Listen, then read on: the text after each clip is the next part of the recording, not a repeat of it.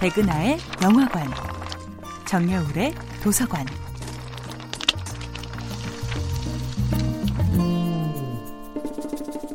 안녕하세요. 여러분과 아름답고 풍요로운 책 이야기를 나누고 있는 작가 정여울입니다.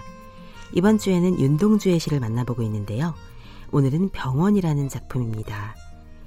육체의 아픔뿐만 아니라 마음의 아픔 또한 우리가 누구인지를 알려주는 영혼의 지표입니다. 육체의 아픔 중에서도 특히 의사가 진단할 수도 치료할 수도 없는 상태가 환자를 더욱 고통스럽게 하지요. 윤동주의 병원은 의사의 진단으로는 발견할 수 없는 젊은이의 극심한 통증을 아프게 그려냅니다.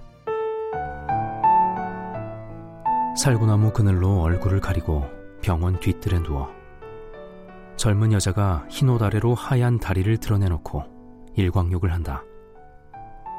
한나절이 기울도록 가슴을 앓는다는 이 여자를 찾아오느니 나비 한 마리도 없다.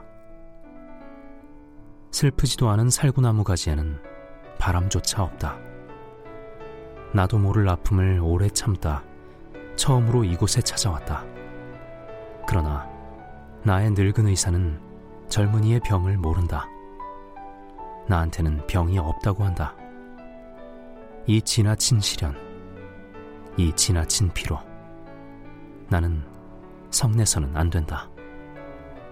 여자는 자리에서 일어나 옷깃을 여미고 화단에서 금잔화 한 포기를 따 가슴에 꽂고 병실란으로 사라진다. 나는 그 여자의 건강이, 아니, 내 건강도 속히 회복되기를 바라며 그가 누웠던 자리에 누워본다.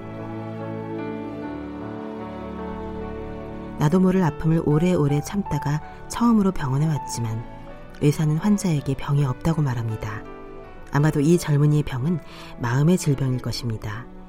당사자에게는 견딜 수 없는 고통이 다른 사람에게는 쉽게 이해받지 못하는 질병이 됩니다. 건강할 때 우리는 초원을 달리는 야생동물에 가깝지만 아프고 힘겨울 때 우리는 한자리에서 움직이지 못하는 식물을 닮았습니다. 하지만 식물처럼 연약하고 움직이지 못하는 존재가 되는 순간 우리는 자신의 가장 솔직한 본성과 만나게 되지요. 우리가 더 연약해질수록 어쩌면 우리는 점점 더 우리 자신의 본성과 가까워지는 것은 아닐까요?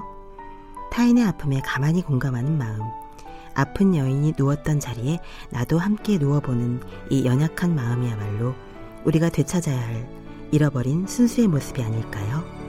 정여울의 도서관이었습니다.